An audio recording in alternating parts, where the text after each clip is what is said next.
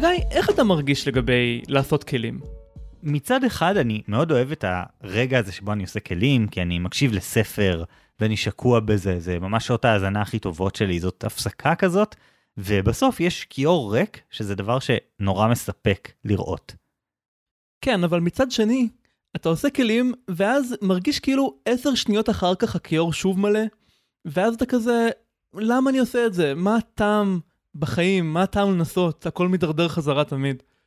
כן, יש לי משימה ב-to-doist שלי, שפעם ביומיים אני צריך לעשות כלים, ואני ממש צריך להילחם בעצמי לא לעשות כלים בין לבין כדי לא יותר מדי להתאבסס על זה, כי כאילו אני עובר ליד כיור, יש שם כזה שלוש כוסות, ואני כזה, אני, אני חייב לשטוף את השלוש כוסות האלה, אי אפשר ככה. נראה לי העולם מתחלק לאנשים כמוך, שממש חייבים לשטוף את השלוש כוסות, ולאנשים שלאט לאט מצטבר סביבם עוד ועוד בלאגן, והם לא שמים לב עד שממש מאוחר מדי. אני חושב שהשואלת של היום, אלה, נמצאת יותר בצד הראשון, היא רואה את העולם קצת יותר כמוני, וזה מה שהיא שאלה אותנו. היי אסור להשוות. אני גרה בדירת חדר עם כלב. יש פה סלון, מטבח וכמובן מיטה. הבעיה שאני לא מצליחה לשמור על הבית מסודר. אני מסדרת ממש טוב פעם או פעמיים בשבוע, אבל מבלגנת תוך שעתיים. אין פה שום מקום להחביא את הבלגן. תמיד המטבח מבולגן ויש בגדים בכל מקום. יש לכם רעיון שיוכל לעזור לי לשמור על המקום מסודר? אז קודם כל אלא הזדהות עמוקה מצידי, אני מרגיש ככה כל הזמן. או במילים אחרות, זאת אני. כן, בדיוק. וזה נראה לי ברמה הפיזיקלית, זו בעיה שפשוט יש אותה תמיד לכולם. פשוט יש הרבה יותר דרכים שהבית יכול להיראות מבולגן, מאשר דרכים שבהם הבית יכול להיראות מסודר. אז באופן בלתי נמנע, אנחנו נמצא את עצמנו במצב מבולגן. בפיזיקה קוראים לזה אנטרופיה, או החוק השני של תרמודינמיקה. אבל נראה לי אנחנו מכירים את זה מחיי היומיום בתור בלאגן. כן, זאת בעיה שאני לא חושב שיש אפילו מאזין אחד שלא נתקל בה, וכל אחד מנסה את השיטות שלו ואת הדרכים שלו לפתור את זה, אבל כולנו מתמודדים עם זה שבסוף הבלגן יחזור. זה יכול לקחת לו יותר זמן, זה יכול לקחת לו פחות זמן, אבל זאת לא שאלה, זה ודאי. ובדיוק בגלל שזו כזו בעיה שמרגישה כאילו אין לה פתרון, אני בחרתי ללכת uh, בתור מודל לאחד המקרים הבודדים שבהם האנושות הצליחה לקחת בעיה כזאת נצחית ובאמת לפתור אותה. ולכן אני חושב שלסדר את הבית זה כמו למגר את האבעבועות השחורות.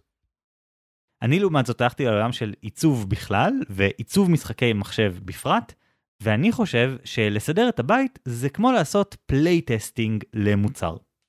במילים אחרות, חגי, אתה חושב שלסדר את הבית זה כמו לעשות תיקונים קטנים למשהו שהוא שטותי ובשביל הכיף? ואני חושב שלסדר את הבית זה כמו לפתור את אחת הבעיות העמוקות ביותר של האנושות. אולי זה מעיד על אה, מה המקום של בלגן בחיים של כל אחד מאיתנו.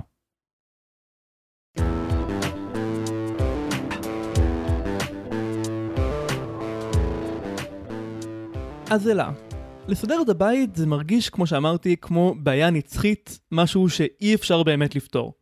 אבל זה גם מה שחשבנו במשך רוב ההיסטוריה על בעיה אחרת, מחלות מדבקות. והכל השתנה לפני משהו כמו 50 שנה, כשהאנושות הצליחה למגר לחלוטין את אחת המחלות הכי נוראיות בהיסטוריה, האבעבורות השחורות. זה בבירור אחד ההישגים הכי גדולים של האנושות במאה ה-20, אם לא אי פעם. בטח שזה יותר חשוב מאשר פיתוח פצצת הגרעין, או נחיתה על הירח, שלדעתי בהשוואה למיגור מחלה כזאת, הם מרגישים כמו הישגים ממש טריוויאליים. ולדעתי השיטות שהביאו להישג כזה, אלה שיטות ששווה לשים אליהן לב.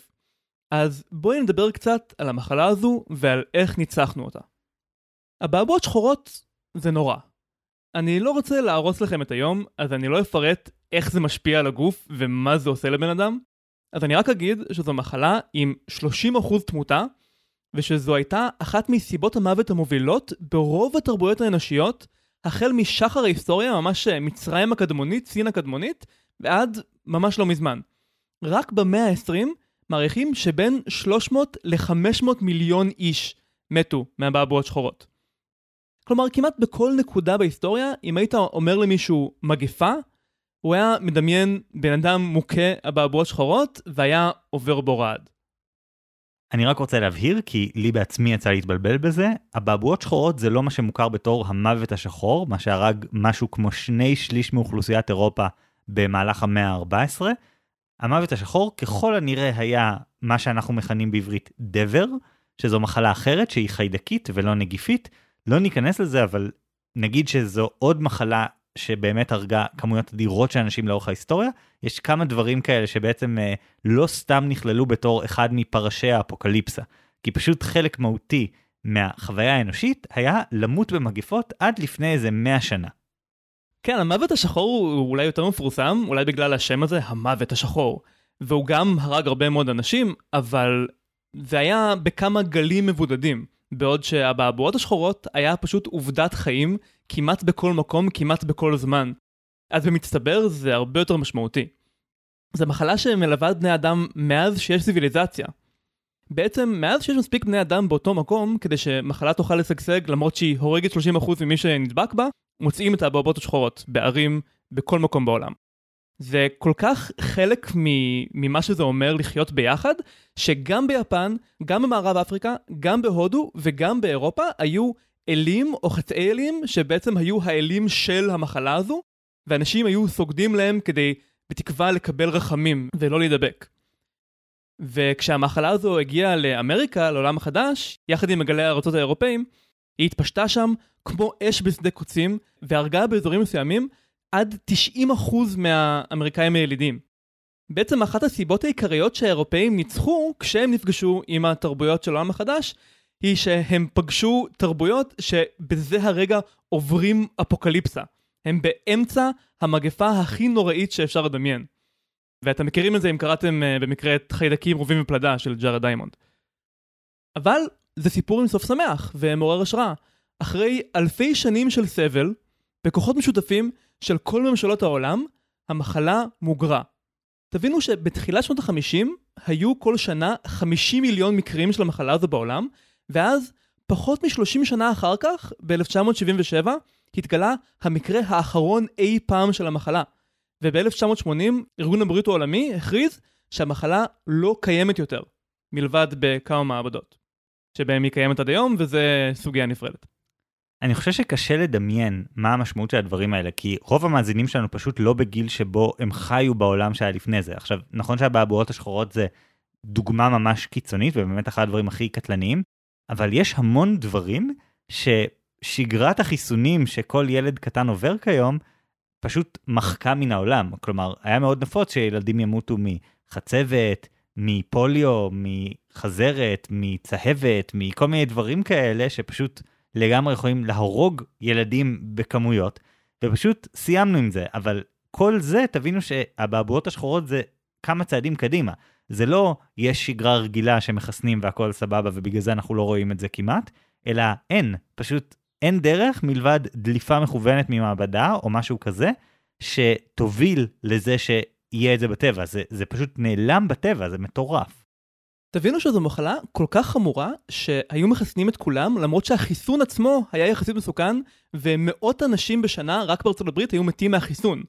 אבל היו חייבים את זה, כי המחלה עצמה הרבה הרבה יותר גרועה. ובזכות המיגור, לנו אין צלקת על הזרוע.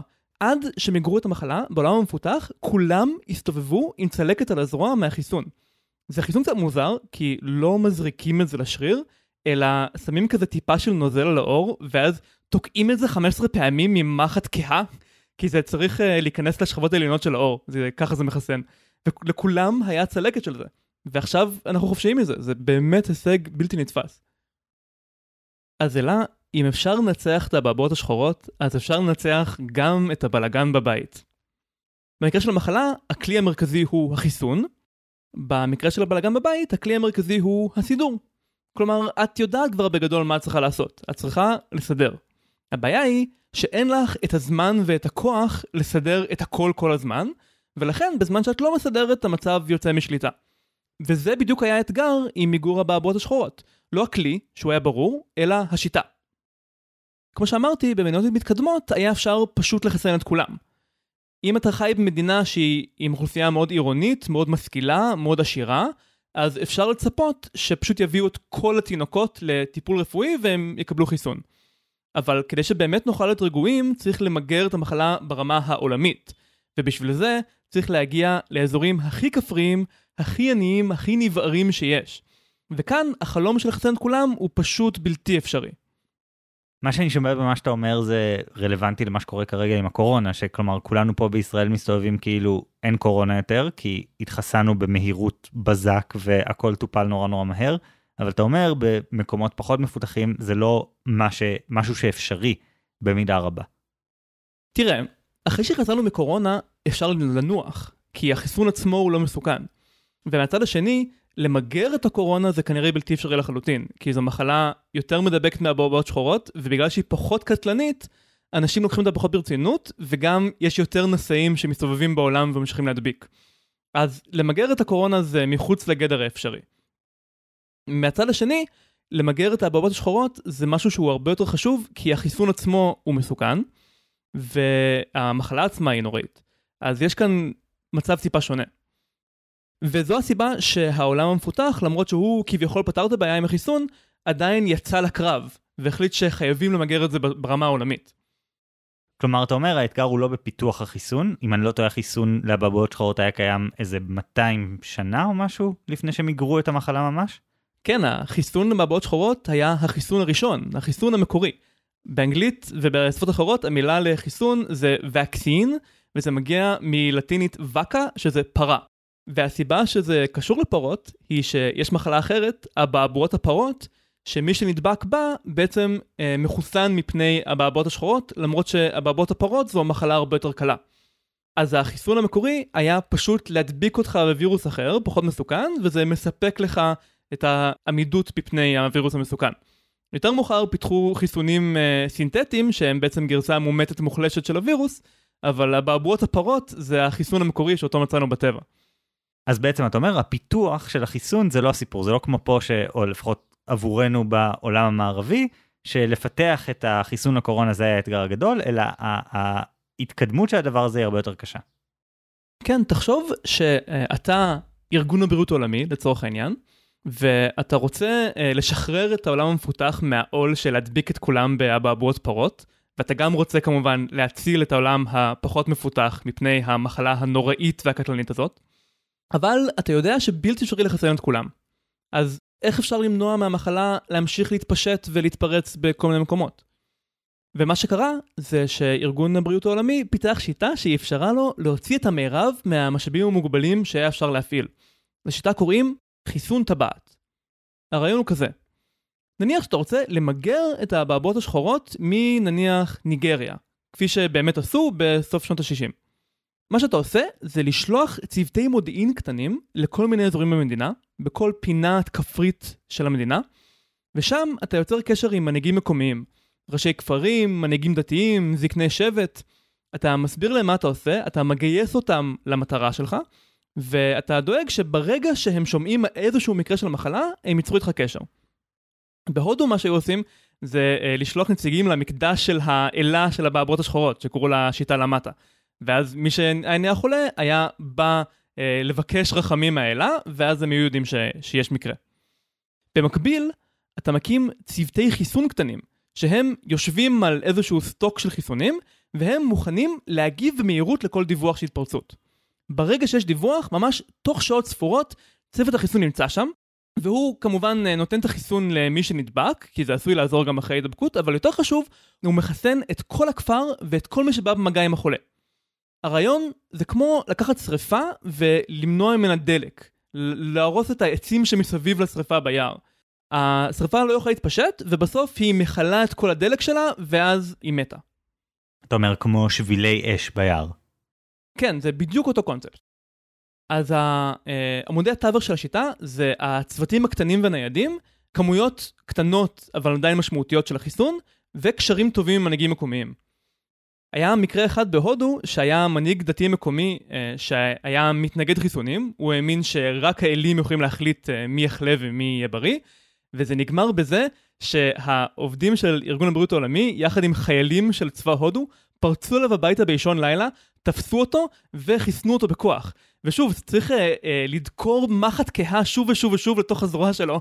פשוט שני חיילים מחזיקים את הזרוע, והעובד אה, של החיסונים תוקף אותו שוב ושוב עד שהוא מחוסן, ואז אותו דבר לאשתו, ומיד אחרי שהם סיימו לחסן אותו, אז uh, מספרים שהמנהיג הזה הבין שהמאבק שלו uh, כבר uh, גמור, והוא אמר, אתה מאמין שהאל שלח אותך לחסן, אני מאמין שהאל שלח אותי למנוע חיסונים, ועכשיו האל יחליט מי ינצח. והוא הפסיק להתנגד, ובאותו לילה ממש כל מי שהתעורר מהצרחות, הסכים שיחסנו אותו, והם הצליחו לחסן את כל הכפר. ממש כמו שיטות לוחמה בטרור, מה שאתה מתאר פה. האמת שיש המון דמיון בין להילחם במחלה כזאת לבין להילחם בטרור, כי זה מתחבא בתוך אוכלוסיות מקומיות באזורים מבודדים, והמפתח הוא מודיעין כדי לדעת איפה להפעיל את הכוח. אוקיי, okay, אז למדנו הרבה על השיטות למיגור הבעבועות השחורות. אני רוצה להחזיר אותך באלימות כמעט כאילו היית מנהיג כפרי שמתנגד לחיסונים, ללדבר על סדר, איך מיישמים את הדבר הזה בבית?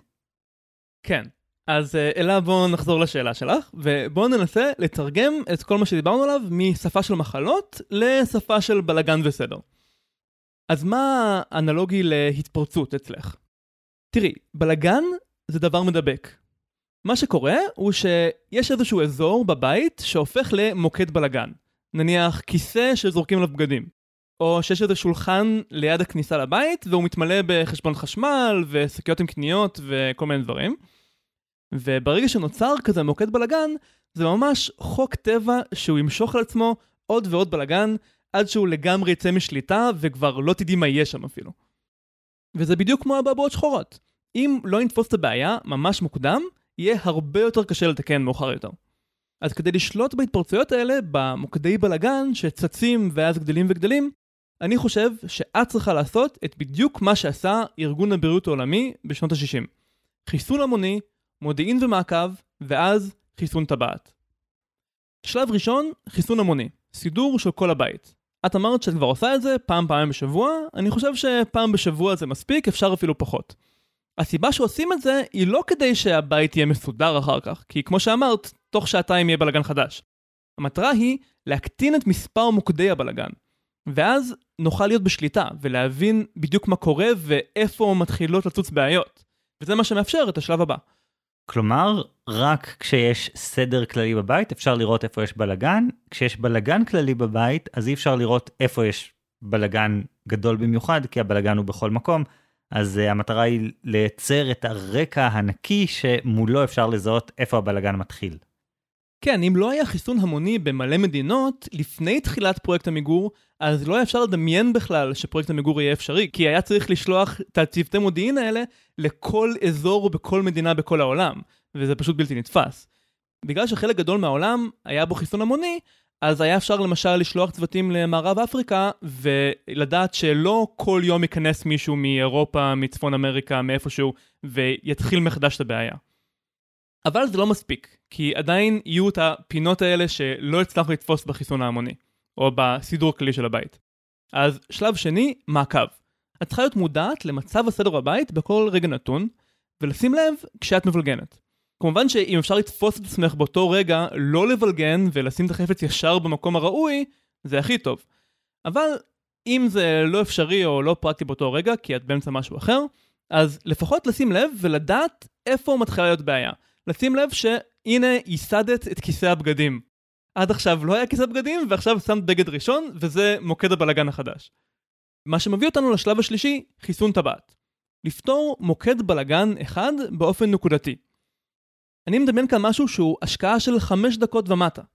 זאת אומרת, ברגע שיש לך 5 דקות פנויות, ואת יודעת, בגלל המעקב, שיש את כיסא הבגדים עכשיו, יש את uh, ערימת הפרסומות שיוצאת מהדואר וזה שוכב על השיש מטבח, אז להשקיע את החמש דקות, להעיף את זה ככה שלא יהיה יותר מוקד בלאגן, וזה ימנע מהבעיה לגדול ולצאת מכלל שליטה.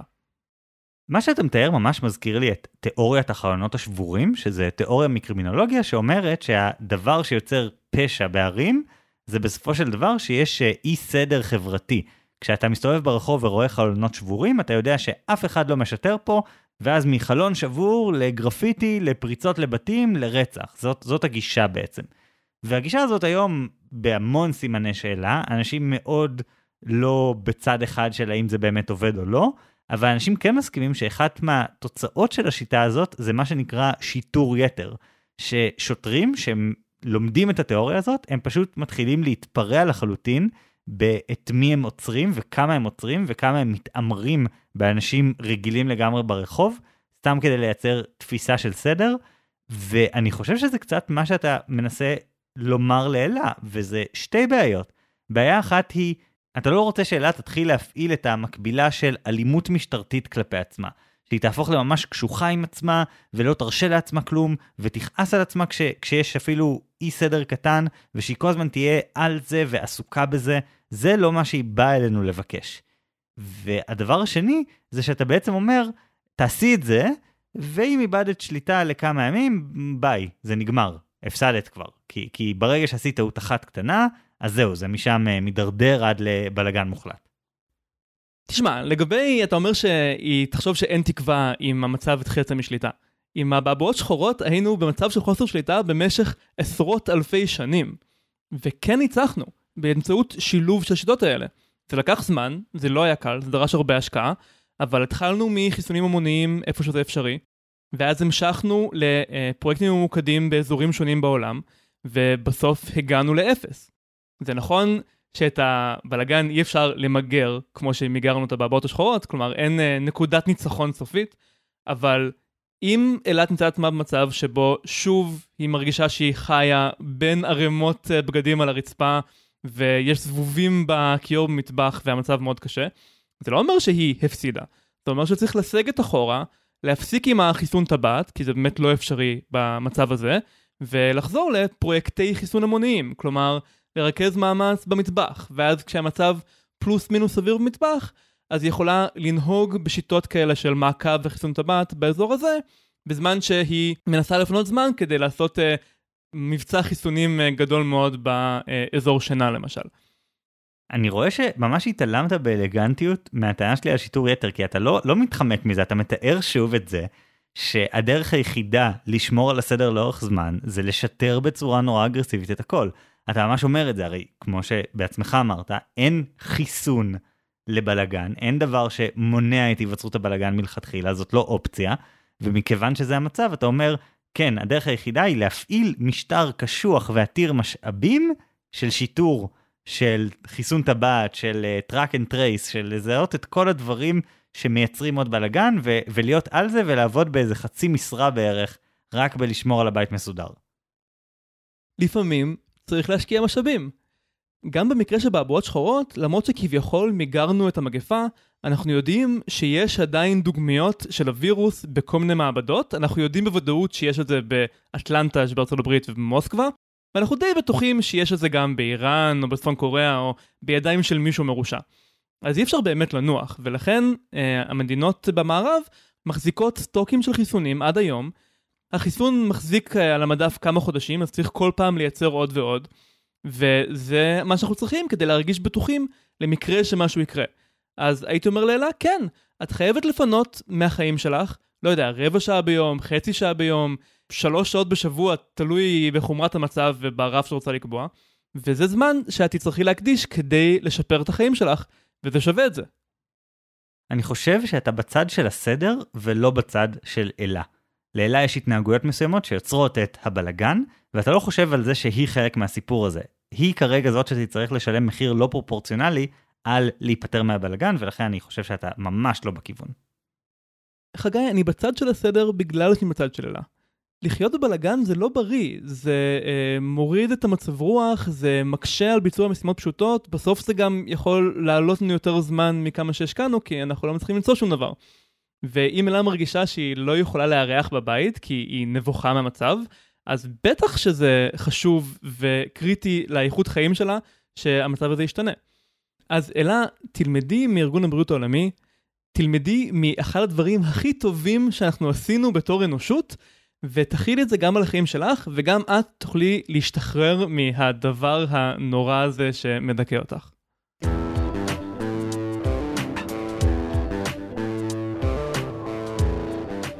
אלא אני רוצה לספר לך על איך מעצבים משחקי מחשב כיום, ומתוך זה אלמד אותך מה את צריכה לעשות. פעם, משחקי מחשב היו מוצר שגר ושכח. היה הסטודיו שהיה מתכנן ומתכנת את המשחק, צורב אותו על דיסקים, אורז בקופסאות ושולח החוצה לציבור. נכון, בסוף שנות ה-90 ותחילת שנות ה-2000, לפעמים היו מוצאים למשחק מה שנקרא פאצ'ים, שזה בעצם עדכון תוכנה שאנשים היו מורידים בקצב נורא איטי מהאתר של הסטודיו שמפתח את המשחק, אבל היה מאוד קשה לכפות את העדכון הזה על המשתמשים, ועבור רוב המשחקים ורוב השחקנים, מה שנכנס לתוך הקופסה זה מה שאנשים ישחקו. מה שהמפתחים יכלו לעשות כדי לוודא שהמוצר הסופי הוא כמה שיותר טוב, זה לנסות להשקיע כמה שיותר משאבים ב playtesting. להזמין אליהם לסטודיו שחקנים שישחקו במשחק ויבדקו אם הוא עובד, ואם לא, אז מה לא עובד. מה קורה כשאין playtesting? הסיפור הכי מפורסם בתחום פחות או יותר הוא שבשנת 1983 חברת המשחקים Atari נאלצה לקבור 700 אלף עותקים של המשחק הכושל שלהם, E.T., אחרי שהוא היה ממש גרוע והתקבל בזעם. כלומר, המשחק היה כל כך גרוע שלא הייתה ברירה אלא לקבור את העותקים. תביני כמה זה נורא. האמת שבמשך מלא שנים זה היה מין כזה אגדה אורבנית, שכולם היו מתלחששים שיש משחק אגדי ש Atari קברו בסוד במדבר, ורק לפני כמה שנים יצאה משלחת וממש חפרה באתר הטמינה הזה, ומצאה שבאמת המספר הוא 700 אלף עותקים. Atari הכחישו עד הרגע הזה שזה בכלל קרה. אז זה מה שקורה כשאתה לא עושה playtesting, כי דחפו אותם להאיץ את תהליך הפיתוח ופשוט להוציא משהו לשוק ואין אפשרות לתקן, או לפחות פעם לא הייתה. ההשלכות של זה אז, כמו שאמרתי, היו שצריך לבדוק כל משחק בצורה פחות או יותר מושלמת, כי ברגע שחתמת אותו על דיסק, זהו, אין לך שום דבר שאתה יכול לעשות, וכמובן שתהליך הבדיקה הזה הוא לא דבר זול, אתה צריך לשלם לאנשים, ולעבד את הפידבק שלהם לתוך התוכנה ולשנות דברים, מאוד מאוד יקר. היום תהליכי הפיתוח הם קצת שונים, בגלל שההתקדמות הטכנולוגית מאפשרת למפתחים לא להוציא משחק ולשכוח ממנו, אלא לעדכן ולשנות את המשחק ללא הפסקה. מפתחים עצמאים שאין להם את היכולת להשקיע סכומי עתק בבדיקות מושלמות של משחקים, לפעמים מוציאים את המשחקים שלהם בפורמט של early access, גישה מוקדמת, שבו המשחק הוא במוצהר משחק לא מוכן, והם יכולים לברר איזה דברים עובדים ואיזה דברים לא עובדים, ואז הם יכולים להתאים ולשנות את המשחק עד שהוא מוכן להשקה רשמית. יש לזה כל מיני וריאציות, החל ממפתחים שפשוט uh, כל כמה זמן מוצאים עדכון, רואים איך הקהילה מגיבה לזה ומשנים דברים, ויש גרסאות של uh, מפתחים שעושים תהליכים יותר מורכבים של להוציא את המשחק, לעקוב אחרי סטטיסטיקות של נגיד איפה במפה הספציפית הזאת שחקנים מתים הכי הרבה ומה קשה להם ואיפה הם נתקעים ומבלים יותר מדי זמן, ואז uh, להוסיף uh, קיצורי דרך, או להוריד רמת קושי, או לתקן דברים כדי להקל על זה. ממש מסתכלים על מה עושים השחקנים, ובהתאם לזה משנים את המשחק כדי שהוא יהיה יותר טוב, ולא יתקע שחקנים במקומות לא טובים. אני זוכר שקראתי על התהליך פיתוח של אחד המשחקים האהובים עליי של כל הזמנים, Half-Life 2, שהם הביאו אנשים למשרדים של הסטודיו, ואלב, והם חיברו אותם למכשירי מעקב מבט, ובדקו להם את קצב לב וכאלה, וככה הם אה, בדקו בדיוק שהשחקן מסתכל לאן שהם רוצים שהוא יסתכל, ושהוא מתרגש ברגעים הנכונים ורגוע ברגעים הנכונים, וכל פעם שהם זיהו איזושהי בעיה, אז הם היו מתקנים את המשחק ובודקים את זה שוב. נניח אם העין נמשכת לאיזשהו חפץ פחות חשוב, אז היו משנים לו את הצבע, ואז בודקים אם הבעיה מתוקנת. אז זאת דוגמה ל playtesting שעושים לפני שמשחק יוצא לאור, אבל אותה חברה Valve עשו דברים כאלה על משחקים אחרי שהם יצאו לאור, והם תיקנו ועדכנו לפעמים דברים ברמת ה... אה, החלק הזה במפה הוא טיפה יותר מדי גבוה במשחק אה, מרובה שחקנים, ואז זה נותן יתרון למי שמגיע אליו קודם, אז אנחנו ננמיך אותו בחצי מטר, ועכשיו הוא לא נותן יתרון, כל מיני דברים כאלה, ואתה אוסף את המידע תוך כדי שאתה רץ. העיקרון שמאחורי התהליך הזה של playtesting הוא עיקרון מרכזי בתחום המשגשג שנקרא חשיבה עיצובית, Design Thinking. הרעיון בגישה הזו כולה היא שעיצוב של כל דבר בעצם, לא רק משחקי מחשב, צריך להתבסס על תהליך איטרטיבי, כלומר תהליך שחוזר על עצמו, שבמהלכו קודם כל צריכים להבין את המשתמש של המוצר או השירות שלנו, אז לעצב את המוצר מסביב למה שהמשתמש הזה צריך, ולהתאים את העיצוב בהתאם למה שהמשתמש עושה בפועל.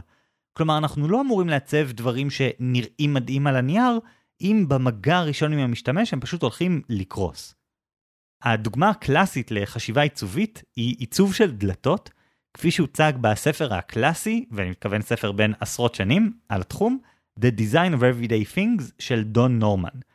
נורמן מספר בספר הזה על חבר שלו שפשוט נתקע בכניסה של בניין דואר בעיר מסוימת באירופה. הכניסה של הבניין בעצם היו שם שני סטים של דלתות שנפתחות בדחיפה, ויש שם שני סטים בעצם כדי לשלוט בזרימת האוויר לבניין, אז אתה צריך לעבור שתי דלתות כדי להיכנס לתוך הבניין. אז האיש הזה, החבר של נורמן, נכנס לבניין דרך הדלת החיצונית, ואז משהו הסיח את דעתו, אז הוא עצר לרגע, ואז הוא מסתכל, הוא רואה שורה ארוכה של זכוכית לפניו, שנראית פשוט כמו קיר זכוכית שאתה לא יודע איפה הדלת מתחילה ואיפה נגמרת, והוא לוחץ, ו- וזה לא זז, והוא לא בדיוק יודע מה קורה, ואז הוא מסתובב לצאת מהצד השני כדי לחלץ עצמו, ושוב, הוא לא יודע איפה ללחוץ, והכל כי הוא התבלבל, כי הוא איבד תשומת לב לרגע. אז הוא היה צריך לחכות עד שיבואו אנשים אחרים, שיפתחו לו את הדלת ואז הוא יוכל להיכנס. מה, מה קרה בעצם? המעצב רצה לזכות בפרס, אז הוא הסתיר את כל החלקים של הדלת, לא ראית איפה הצירים, לא ראית איפה עמודי התווך של הבניין, לא ראית איפה צריך לדחוף, ראית רק קיר זכוכית מאוד מאוד יפה. אז הבן אדם דחף איפה שמסתבר שהיו הצירים של הדלת, וזהו, והוא נתקע. אז המעצב יצר פה דלתות מאוד יפות, אבל לא חשב על זה שבסוף התהליך יש בן אדם, הבן אדם צריך להשתמש בדלתות האלה, וצריך להבין איפה דוחפים, איפה מושכים, איפה הצירים ואיפה הפתח. בעצם ההפך מחשיבה עיצובית זה המוצרים האלה שיש להם מלא אפשרויות וכפתורים שאתה אפילו לא יודע מה זה אמור לעשות. נניח לי על המיקרוגל יש כפתור אחד שאני מרגיש בנוח ללחוץ עליו, שזה הכפתור של תוסיף 30 שניות ואם זה לא מופעל אז תפעיל. ויש עוד איזה 20 כפתורים שאני לא בטוח מה הם עושים ואני די מפחד מהם. ומישהו באיזושהי ישיבה חשב שהכפתורים האלה עושים דברים מגניבים ששכנעו אותי לקנות את המיקרוגל שלהם ולא של המתחרים, אבל כנראה שהוא לא שם את זה מול משתמש אמיתי. בדיוק, זה הדברים שנורמן ממש זועם עליהם, הוא זועם uh, ספציפית על מכונות כביסה, שהן נורא נורא מסובכות, ועל עוד מוצרים כאלה שאף אחד לא חשב על זה שבסוף התהליך יש יוזר, יש בן אדם שצריך להשתמש, ואתה צריך להבין איך הוא ניגש ומה הוא רוצה ואיך הוא חושב ומה הוא רואה. ובעצם כל הגישה הזאת של design thinking אומרת אנחנו צריכים להסתכל על המשתמשים, לחשוב על כל המוצר לא מתוך נקודת המבט של השיווק או של הפיצ'רים הטכנולוגיים או משהו כזה, אלא מתוך נקודת המבט של המשתמש ולהתאים את המוצר למשתמש. המשתמשים הולכים להגיד לנו, בין אם במילים ובין אם במעשים, מה עובד ומה לא עובד. בהתנהגות שלהם יש עושר עצום של מידע שיכול לעזור לנו לשפר בצורה דרסטית את המוצר שלנו. מה שנורמן אומר בספר שלו זה שאין דבר כזה משתמש שעושה טעות, אין דבר כזה טעות אנוש, יש מעצב שלא עיצב את המוצר טוב. אם המשתמש עושה טעות, זה אומר שהיית יכול לעצב את המוצר בצורה אחרת, שלא מייצרת את הטעויות האלה. אוקיי, okay, אני מבין כאן שאתה מנסה לומר שאלה לא עשתה טעות כשהיא שמה את הבגד על הכיסא, אלא מישהו אי שם אה, עיצב לא נכון את הבגד או את הכיסא או, או משהו כזה. אבל אני לא רואה את הקשר כל כך, כי אה, בלאגן, כמו שאמרנו קודם, זה חוק טבע. אף אחד לא הכניס את זה לשם בכוונה. זה משהו שאנחנו צריכים להיאבק בו כל הזמן, והוא תמיד יחזור, ואני לא חושב שאפשר לעצב עולם בלי בלאגן. אבל אפשר לעצב עולם עם פחות בלאגן. אפשר לעצב עולם שבו דברים הם יותר מסודרים מתוך זה שהם מתחשבים במשתמש. אני אתן דוגמה של איך דברים כאלה יכולים להיראות בעולם. לפעמים יש פער בין ההתנהגות שהמעצב רוצה לייצר לבין ההתנהגות שהמשתמש הולך אשכרה לבחור בה. אחד המקומות הכי מקסימים שאפשר למצוא את זה זה מה שנקרא desire paths או דרך מועדפת, שדרכים מועדפות אפשר לראות בכל מקום מסביבנו. אם אתם הולכים בעיר שלכם ורואים פארק יפה שיש לו כבישים סלולים בזוויות ישרות ומושקעות עם אה, עצים וכל זה, ואז באמצע הדשא אתם רואים שביל שנוצר מזה שמלא אנשים חתכו באמצע דרך הדשא כי הם לא רצו ללכת מסביב. הדבר הזה זה מה שנקרא desire path. זה המקום שבו אנשים העדיפו ללכת בו, לעומת המקום שהמתכננים רצו שהם ילכו בו. הרבה פעמים מה שקורה זה שאחרי שנים רבות שאנשים מדגימים את השימוש בדרכים מועדפות כאלה, אז המתכננים נכנעים וסוללים את הדרך המועדפת והופכים אותה לדרך רשמית. והפעם יש משהו מסודר שנשאר מסודר ותואם את ההתנהגות האמיתית של האנשים. אני שמעתי שבכמה אוניברסיטאות בארצות הברית הם uh, עשו מדשאה ואז לא סוללו אף דרך וחיכו שנה-שנתיים כדי לראות איזה דרכים מועדפות ייווצרו וסוללו רק אותם. זאת ממש גישה בעיצוב, זה ממש דרך טובה לדעת מה המשתמשים שלך רוצים. בעולם הטכנולוגיה יש דוגמה ממש מושלמת לזה בעיצוב של טוויטר. כי כשטוויטר התחיל לפני 15 שנה, היה אפשר רק לצייץ ציוץ פשוט של טקסט של 140 תווים. והיום אפשר לעשות מלא דברים אחרים, אפשר להגיב, לצייץ מחדש, כמו שיתוף בפייסבוק, לסמן השטגים, שאתה בעצם כותב סולמית ואז איזושהי מילה או סיסמה, ואז זה הופך ללינק, שכשלוחצים עליו מגיעים לכל הציוצים הסיסמה הזאת. וכל הדברים האלה לא היו שם בהתחלה, אבל הם הופיעו בתור desire paths של משתמשים. אנשים ניסו לנהל דיונים בתגובות, אנשים הכניסו לציוצים שלהם מילים עם סולמית בהתחלה, כדי שיהיה אפשר לחפש אותן בחיפוש של טוויטר, ואנשים ניסו לצייץ מחדש ציוצים של אנשים אחרים באמצעות מעקף די מכוער שהם פשוט היו כותבים RT, מתייגים את הבן אדם הרלוונטי, עושים copy paste לציוץ המקורי, וטוויטר ראו את כל ההתנהגויות האלה והכניסו אותן בצורה יפה ונקייה אל תוך המערכת. הם לא נצמדו למערכת שהם רצו בה, אלא החליטו להתאים את עצמם לאופן שבו המשתמשים באמת מתנהגים. אז אלה, מה אני מנסה לומר לך בכל הדבר הזה? הנקודה שלי היא שאת בעצם מסתכלת על הבית שלך ומנסה לייצר איזשהו סדר שמוכתב מלמעלה, בלי להתחשב במה שהמשתמשת, שבמקרה הזו זו גם את, באמת מעדיפה לעשות. ברור שכל סידור בסופו של דבר יקרוס. כמו שאמרתי, גם אני מתוסכל מזה שכל הזמן צריך לעשות כלים, שאין אופציה שיהיה סוף לכלים. אבל יש סידורים שהם יותר יציבים, וסידורים שהם פחות יציבים. את יכולה להסתכל על הבלגן שאת עושה בבית, ולראות בו המון מידע. את יכולה להסתכל על איזה סוג בלגן נוצר, ואז להתאים את הסידור שלך לסוג הבלגן הזה. אז נניח אם את רואה ערימת כביסה שנוצרת על המיטה, אז אל תגידי, אוף, נו, אני צריכה לפנות את כל זה לסל כביסה. אלא פשוט תניחי סל כביסה, צמוד למיטה, ואז לא יהיה שם בלגן. ואת יכולה גם להחליט שאת לא מחזירה אף פעם בגדים לארון, את פשוט מכבסת אותם מיד, ואז בגדים פשוט הולכים ישר לסל כביסה. בעצם לקחת את ההתנהגות האמיתית שלך, שזה אני מורידה בגדים ואני זורקת אותם על המיטה, ומצאת דרך לסלול שם כביש שמוביל להתנהגות יותר טובה, שזה לשים את הבגדים בכביסה. או נגיד, אם נערמים לך ניירות על השולחן, אז אולי את יכולה לשים על השולחן או לידו פח מחזור לניירות. או מגש כזה שאפשר לשים בו את הניירות, ואז הבלגן הופך להיות בלגן מסודר. ועכשיו זה יהיה קרוב לאיפה שאת משתמשת בנייר. אז את תוכלי להסתכל על מה הבלגן שנוצר, ולייצר סדר מתוך התובנות האלה. מה שאתה אומר מאוד מזכיר לי את האמירה של האנתרופולוגית מרי דאגלס. היא כתבה ספר בשם תואר וסכנה, שהוא מתעסק הרבה ברעיונות של טומאה ולכלוך ובעצם בלגן, למרות שהיא לא, לא ניסחה את זה בדיוק ככה. ומה שהיא כתבה בספר הזה זה שלכלוך זה דבר שאינו במקומו. כלומר, מה שמפריע לנו זה לא עצם הקיום של הדבר, אלא שהוא לא בסביבה שאנחנו מרגישים שהיא הנכונה בשבילו. אז נניח שיער על הראש זה יפה ומושך, אבל שערה במרק, למרות שזה בדיוק אותו חפץ, זה לכלוך.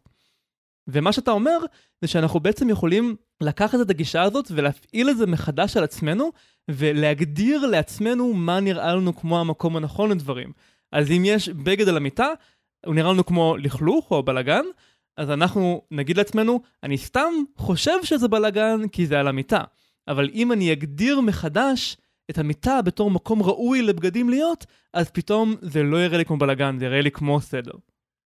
זו דרך אחת, והיא תואמת את הגישה הכללית שלי של אה, לשקר לעצמך בתור דרך להתמודד עם כל מיני דברים שאתה לא אוהב בעולם, אבל אני מציע משהו אחר, שהוא גם סוג של reframing, לחשוב בדרך אחרת על הבלגן. אני אומר שהבלגן הוא לא סתם בלגן, הוא בלגן עשיר מאוד במידע. הוא מכיל המון מידע על איך שאת באמת מתנהגת, לעומת איך היית רוצה להתנהג. וברגע שאת מסתכלת על המידע הזה, את יכולה להתאים את עצמך אליו, את יכולה ללמוד ממנו, ואז למצוא את הסדר שתואם את ההתנהגות שלך. תשמע, זה היה יכול להיות נחמד אם כל אחד היה יכול להגדיר לעצמו מה נחשב סדר בשבילו. אבל אני uh, מסיק מזה שאלה כתבה שאין לה מקום להחביא את הבלגן, שהיא גם uh, מודאגת מאירוח, היא רוצה לעשות רושם טוב על אנשים אחרים שיבקרו בדירה שלה. אז זה הכל טוב ויפה להגיד שאפשר להגדיר מחדש שסל כביסה ליד הטוסטר זה סדר, כי אני אה, אוהבת אה, להוריד את הסוודר בזמן שאני מכינה לעצמי טוסט, אבל נראה לי שהיא לא תרגיש בנוח להביא אנשים הביתה ולנסות לשכנע אותם שכן, כן, ככה רציתי שזה יהיה. אבל אני מדבר לא להתאים את ה... מה נקרא סדר, אני מדבר על להתאים את הפרקטיקות. כלומר, לזהות באמת מה הנקודה שבה אני מוריד חולצה, ואז לשים ליד המיקום הזה את הסל כביסה. עכשיו, ברור שכשיגיעו אורחים, אני אזיז את הסל כביסה ואני אחזיר אותו בסוף. זאת ממש לא בעיה. אבל עד אז אני בעצם משפר את התהליך שבו אני מסדר. אני שם את הדברים קרוב לאיפה שהם צריכים להיות. ואם צריך, אפשר לעשות כוונונים קטנים למה שנקרא workflow שלי, לזרימת העבודה שלי בסדר, כדי להתאים את זה. כמו הדוגמה שנתתי קודם של אולי לא להשאיר את המצב ביניים הזה של בגדים של נלבש, אבל אה, ניתן ללבוש אותו שוב. ואז אה, יש אה, איזשהו לימבו כזה של אני לא יכול לשים בכביסה ואני לא יכול לשים בארון. אז להיפטר מזה, נלבש ישר לכביסה, בלי שום שאלה. ברגע שאת תתאימי את השיטות סידור שלך להתנהגות שלך, הן יהפכו להיות טבע שני, ואת לא תמצאי את עצמך במצב הזה שאת שואלת את עצמך למה זה מתבלגן, את פשוט תמנעי את ההתבלגנות מלכתחילה. אני פשוט לא חושב שאלה הולכת למצוא דרך יותר טובה לחיות מאשר מה שהאנושות מצאה עד כה. כלומר, רובנו השתכנענו שלשים בגדים בארון זה כנראה סבבה, כי אז קל למצוא אותם והם לא מתמלאים באבק, כי הם בתוך uh, מקום סגור. ואני חושב שזה נכון כנראה לגבי רוב הדברים שאנחנו קוראים להם בלגן וסדר בחיים שלנו. אני לא חושב שזה בזבוז זמן שאני אישית כן מקפל בגדים ושם בארון לפעמים, ואני כן שוטף כלים גם אם אני לא צריך אותם מיד שוב כדי שהם לא יישארו בכיור ויהיו מגעילים. בסוף צריך להשקיע את הזמן הזה, צריך להשקיע את, ה... את העבודה. אני לא חושב שהיא הולכת למצוא כאן איזה נוסחת קסמים שתחסוך ממנה את הצורך להגדיל את המשאבים שהיא משקיעה בסידור הבית. אבל היא כן תוכל לייצר מצב שהרבה יותר קל לה לשמור על הסדר. שהיא מוצאת את הנקודות שהכי קשות לה, אם הנקודה שקשה לה זה כלים בכיור, אוקיי, אז המשמעות היא שמעכשיו היא שוטפת כל כלי מיד כשהיא שמה אותו בכיור. והתוצאה תהיה שהחלק הזה לפחות לא יתבלגן. היא לא תשקיע הרבה יותר זמן, אבל היא כן תוכל למנוע מהבעיה להצטבר. לצורך העניין, למה אני שמתי לעצמי ביומן את התזכורת הזאת של לעשות כלים פעם ביומיים ולהחליט שזה הלוז? כי אם אני מחכה טיפה יותר מיומיים, כך גיליתי, אז ממש קשה לי להתחיל, כי אני מסתכל על הכיור, הוא הרבה יותר מדי מלא למה שאני צריך, ואז קשה להתחיל, ממש פיזית לא נוח לעשות כלים, כמו שנוח לעשות עם כיור חצי מלא. אז אותו דבר, תמצאי את הנקודות שמאתגרות אותך, ששוב, או מייצרות בלאגן או מקשות על סידור, היינו הך, ותתמקדי בהן, באיך אני מתאימה את עצמי לזה. אז בקיצור, אלה, אם תהליך הסידור שלך יותאם להתנהגות האמיתית שלך, הוא פשוט יחזיק מעמד יותר זמן. ועל הדרך, את תלמדי המון על ההרגלים שלך, פשוט מזה שאת תסתכלי שוב על דברים יומיומיים שבדרך כלל לא מצדיקים מבט שני.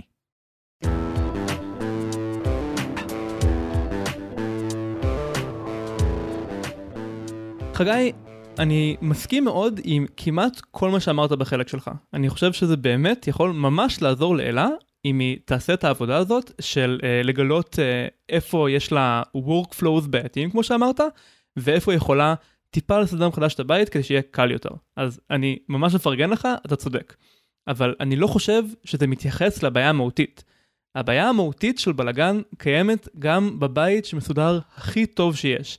אלא אם כן אתה משלם למישהו כל הזמן כדי שהוא ידאג שהכל יהיה מונח בדיוק איפה שהוא צריך להיות, אז אתה יודע שיהיה בלאגן.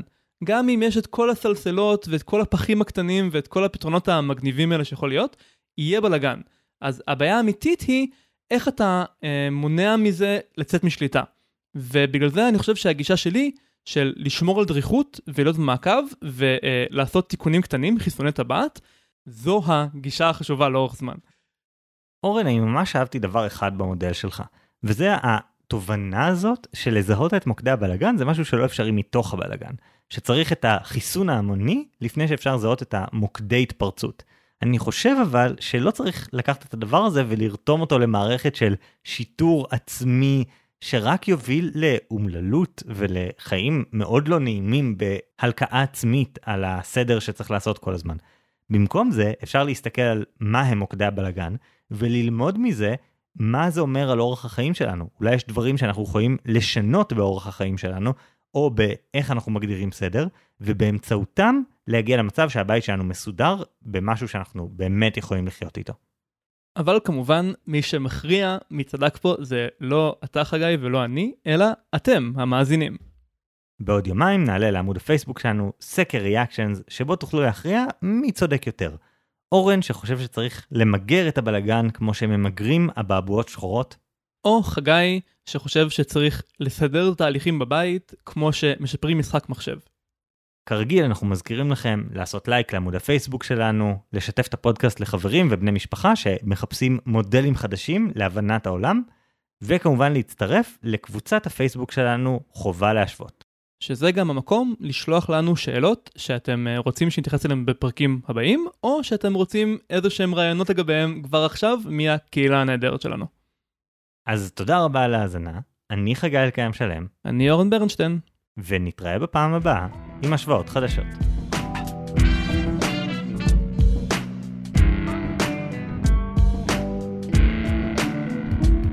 אז בפרק האחרון שלנו הבאנו בכוונה אורח עם מומחיות בתחום שאנחנו מדברים עליו, שזה חינוך, מיכאל גורודין, אבל הוא ראה את הצדק בשני הפרספקטיבות שלנו ולכן הוא לא היה מוכן להכריע. אז uh, אני שמח לבשר שהעם הכריע, והעם אומר אורן. כן, 67% מכם הסכימו עם אורן שהגישה למערכת החינוך צריכה להיות כמו הגישה של ג'יין ג'ייקובס לתכנון עירוני, כלומר צריך להיות uh, זהיר, לא להאמין שאתה מהמשרד שלך יודע הכל, ולא לדרוס את הסידור הטבעי של דברים בשם איזשהו עיקרון סדר uh, שלא רואה אנשים בקצה, שזה קצת דומה למודל שלי מהיום. כן, נכון, אני מקווה שזה לא יכשיל אותי הפעם, כי גם הפעם אני צודק כמובן. בכל מקרה 33% הסכימו איתך חגי שאמנון צריך לקחת השראה מרוברט מוזס, האויב של ג'יין ג'ייקובס, ולדעת איך לתפעל את המערכת הפוליטית כדי uh, להשיג את מה שהוא רוצה על אף כל הבירוקרטיה. בכל מקרה, אני חושב שבתגובות אני קיבלתי יותר תמיכה ממך, אז רק שתדע שאנשים שמשקיעים הם, הם דווקא מסכימים איתי. כמו למשל ידיד הפודקאסט איתמר שכתב את התגובה הכי טובה, ואמר, אחרי שהקשבתי עד הסוף, אני מצביע לחגי. כלומר, אני מצביע נגד אורן. מערכת החינוך, עד כמה שאני מבין ממי שבפנים, היא גם ככה מגרש המשחקים של רעיונות יצירתיים במרכאות. להגיד לאמנון לכבד את הסביבה, זה פשוט להגיד לו להיות הפראייר בבעיית הטרגדיה של נחלת הכלל. תשפוך בטון על הראש הקטן של הילדים האלה, אמנון. אם אתה לא תעשה את זה, מישהו אחר יעשה את זה. איתמר, מה עם הילדים? אתה אומר שאבוד להם לגמרי, מישהו הולך לעשות בהם ניסויים, אז uh, אמנון יכול כבר להגיד שעדיף שזה יהיה הוא? זה מה שנראה לי שאיתמר אומר, והוא צודק, עדיף שאנשים שיש להם uh, חזון יותר נכון, הם אלה שינצחו. אתה הרי תמיד לא רוצה שמי שיהיה לו את הכוח הפוליטי, יהיה מישהו שהוא לא אתה, אז עדיף שזה יהיה אתה. שמע, מהצד השני, יש את התגובה של כרמל, שכתבה. המודלים שלכם הם ממש שני צדדים של אותו מטבע הפעם. כשהאזנתי לפרק, עלתה לי הסדרה המפקדת, וחשבתי על המממית האידיאליסטית, שלא משתמשת מספיק בידע הנצבר פרגמטי של הסמלת, כדי להתחיל ממה שכולם עושים, ובהדרגה ובקטן, להכניס פעולות מתוך האידיאליזם בצורה נכונה. אבל אז לא הייתה עלילה לסדרה. מצד אחד כרמל צודקת בזה שבדיוק בגלל שהמממית לא הסכימה להתחשב באיך שבאמת עושים דברים, באיך שדברים נראים בשטח, היה לה הרבה יותר קשה, ובגלל זה גם הייתה סדרה, זה היה חלק מהרעיון של הסדרה. אבל אני אגיד גם שהמממית האידיאליסטית הזאת לא ידעה להשתמש בכוח. אם היא הייתה יודעת להשתמש בכוח, היא הייתה מראה להם מה זה, והייתה לה את המחלקה המצטיינת, או משהו כזה, והם לא היו גונבות כפיות. שמע, לא ראיתי את הסדרה, אבל כן עשיתי טירונות קרבית, ואני חושב שבהקשר הזה אולי עדיף שכולם פשוט יורידו את הראש וינסו לשרוד את זה ביחד ועם uh, פחות חלומות גדולים, אבל זה רק אני. התגובה הבאה של נורית שכתבה לנו, בעיקרון צריך ללמוד את השטח, אבל הצבעתי לחגי, כי יש למי ששאל את השאלה חזון.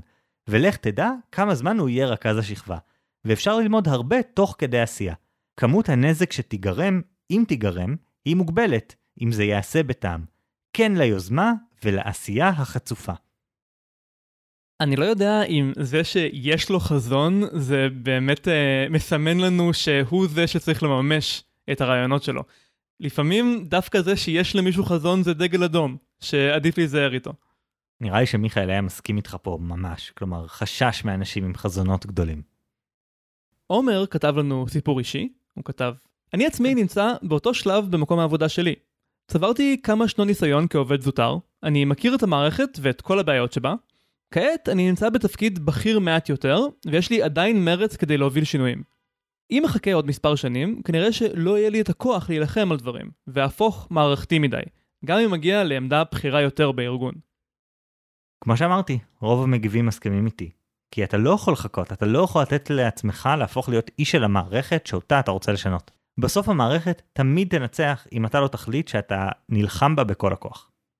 כמה אנשים אמרו את זה, גם מיכאל אמר את זה, שיש סכנה שהמערכת תשנה את אמנון במקום שאמנון ישנה אותה, אבל אני מוכרח לחשוד שהתופעה הזאת של אנשים שהמערכת שינתה אותם, זה לפחות באופן חלקי, זה פרספקטיבה של מישהו נאיבי, שרואה מישהו אחר שעושה דברים נכונים ומוותר על החלומות שמנותקים מהמציאות, ואז הוא אומר לעצמו, אה, האיש הזה איבד את העקרונות שלו, במקום, אה, האיש הזה הבין מה עובד ומה לא. אני ראיתי מקרוב כל כך הרבה פעמים את הכוח של אינרציה של אנשים שפשוט עושים דברים כי ככה עושים דברים. למיכאל עצמו היה את אה, חוק שלוש השנים לאיך דברים עובדים בארגונים, שבשנה הראשונה של משהו כולם אומרים אוי למה אתה עושה את זה זה לא מתאים זה לא ככה אנחנו עושים דברים. בשנה השנייה אנשים כבר uh, מתנגדים אבל קצת פחות יש רק uh, כמה כיסי התנגדות קטנטנים ואחרי השנה השלישית כולם כבר אומרים מה ככה תמיד עשינו דברים. ואתה פשוט יודע שהזמן בסופו של דבר יגרום לכולם להתיישר עם הרעיון שלך גם אם הם יתנגדו לו קודם. זה פשוט כוחה של אינרציה. טוב, נראה לי שאנחנו לא נפתור את הוויכוח שלנו הפעם, זה אחד הוויכוחים האלה שאפשר להמשיך לדבר עליהם לנצח, וזה סוג הדברים שאנחנו אוהבים כאן בכל מקרה. אז אה, בואו נמשיך למה שקראנו הפעם. אני עשיתי איזה מסע די ארוך, עד שהגעתי למודל של הפעם, התחלתי מכל מיני דברים לגמרי לא קשורים, שאני אשמור אותם בפרקים אחרים, אבל אז נזכרתי בספר המופתי הזה של דון נורמן, The Design of Everyday Things. כי זה ספר שאצלנו בבית מדברים עליו המון, כשאנחנו נתקלים באיזשהו מוצר שפשוט לא עוצב מתוך מחשבה על בני אדם, שיש לו איזשהו משהו בתכנון שהוא פשוט לא מסתדר עם איך שבני אדם באמת הולכים להשתמש בו. כי הרבה פעמים אנחנו מקבלים איזשהו מוצר, משהו חשמלי, תוכנה במחשב, משהו כזה, ואנחנו לא מבינים למה משהו נמצא פה ולא נמצא שם. וכשאתה חושב על זה אתה מבין שהמתכנת או המעצב דמיין את זה בתור בן אדם שכבר מכיר את כל הפיצ'רים, יודע מה כל הדברים עושים, ולא חשב על זה שצריך ללמד אנשים מה הם באמת אמורים לעשות. הספר הזה הוא לא סתם אבן פינה של כל התחום של חשיבה עיצובית, של design thinking, שזה תחום שכולו מרתק והמתודות שלו באמת ממש משפיעות, גם בעבודה שלי אני רואה את זה הרבה, כשאני עובד עם אה, מעצבי UX UI ומשפיע על איך נראות בסופו של דבר אפליקציות.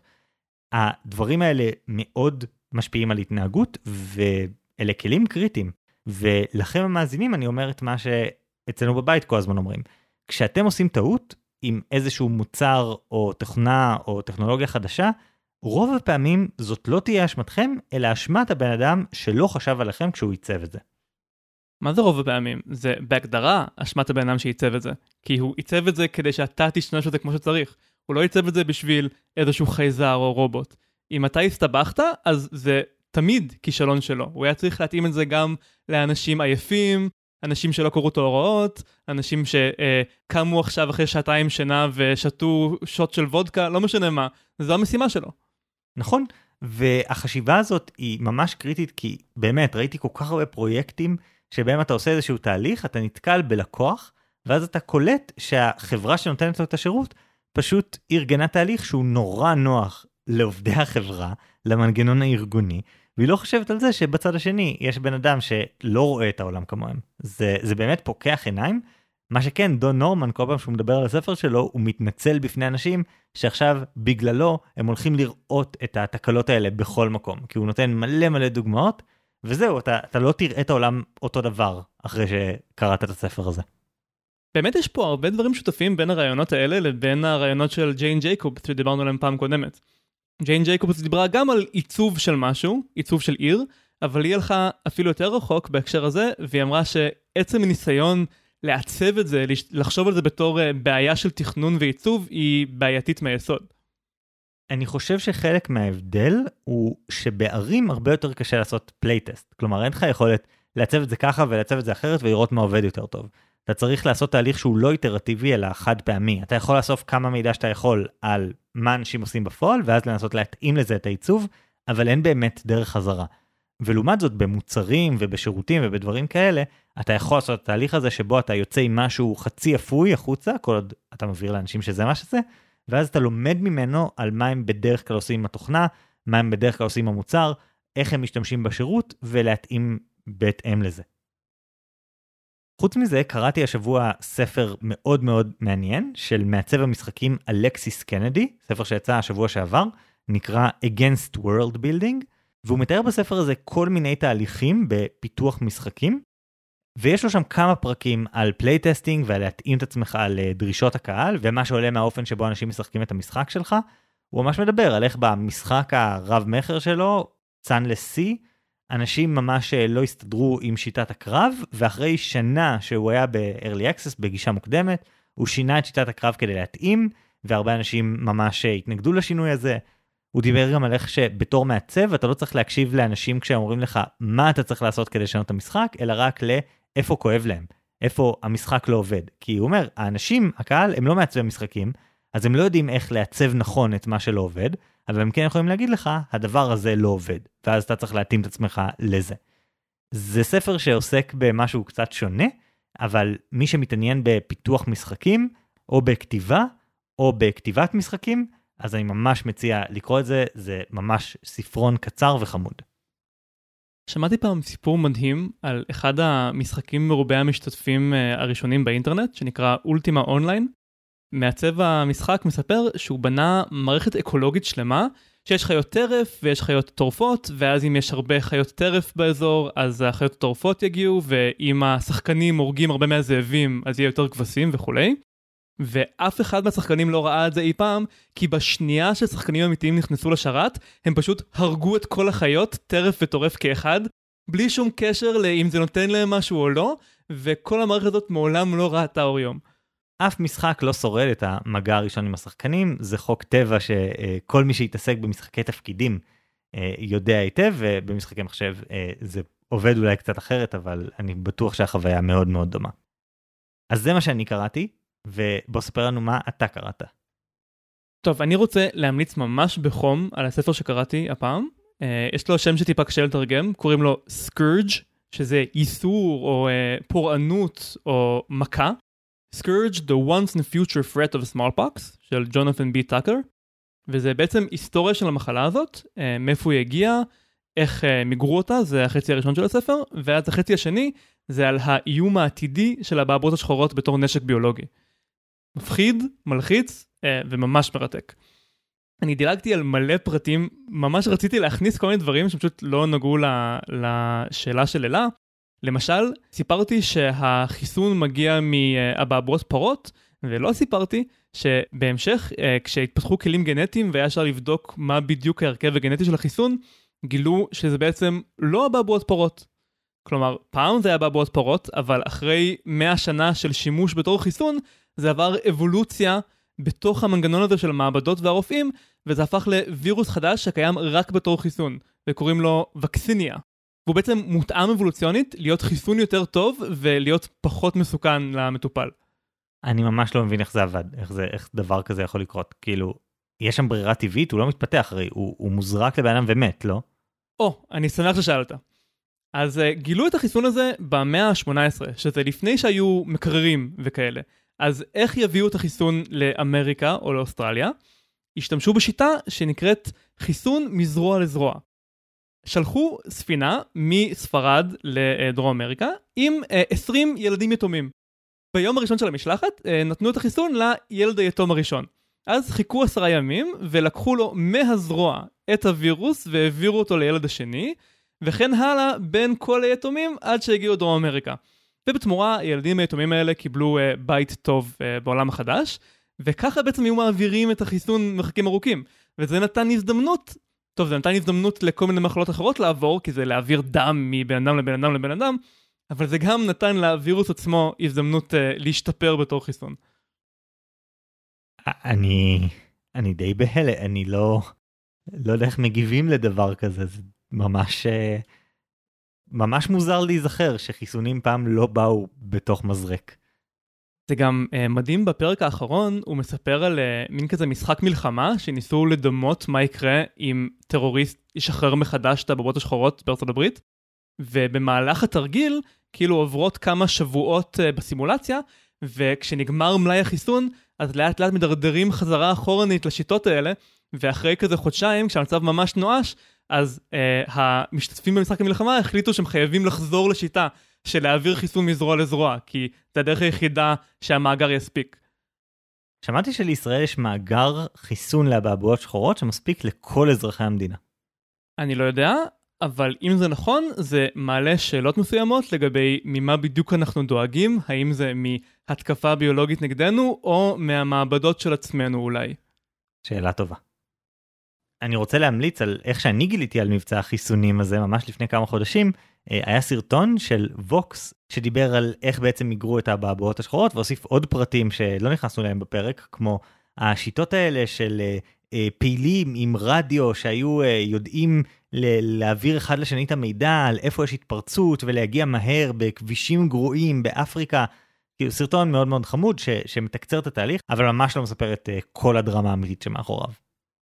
כן, יש גם uh, פרק מעולה של הפודקאסט שכבר המלצנו עליו כאן בעבר, Cautionary Tales של טים הרפורד, שמשווה בין המיגור של הבעבות השחורות לבין הטיפול הכושל של הממשלה הבריטית בקורונה.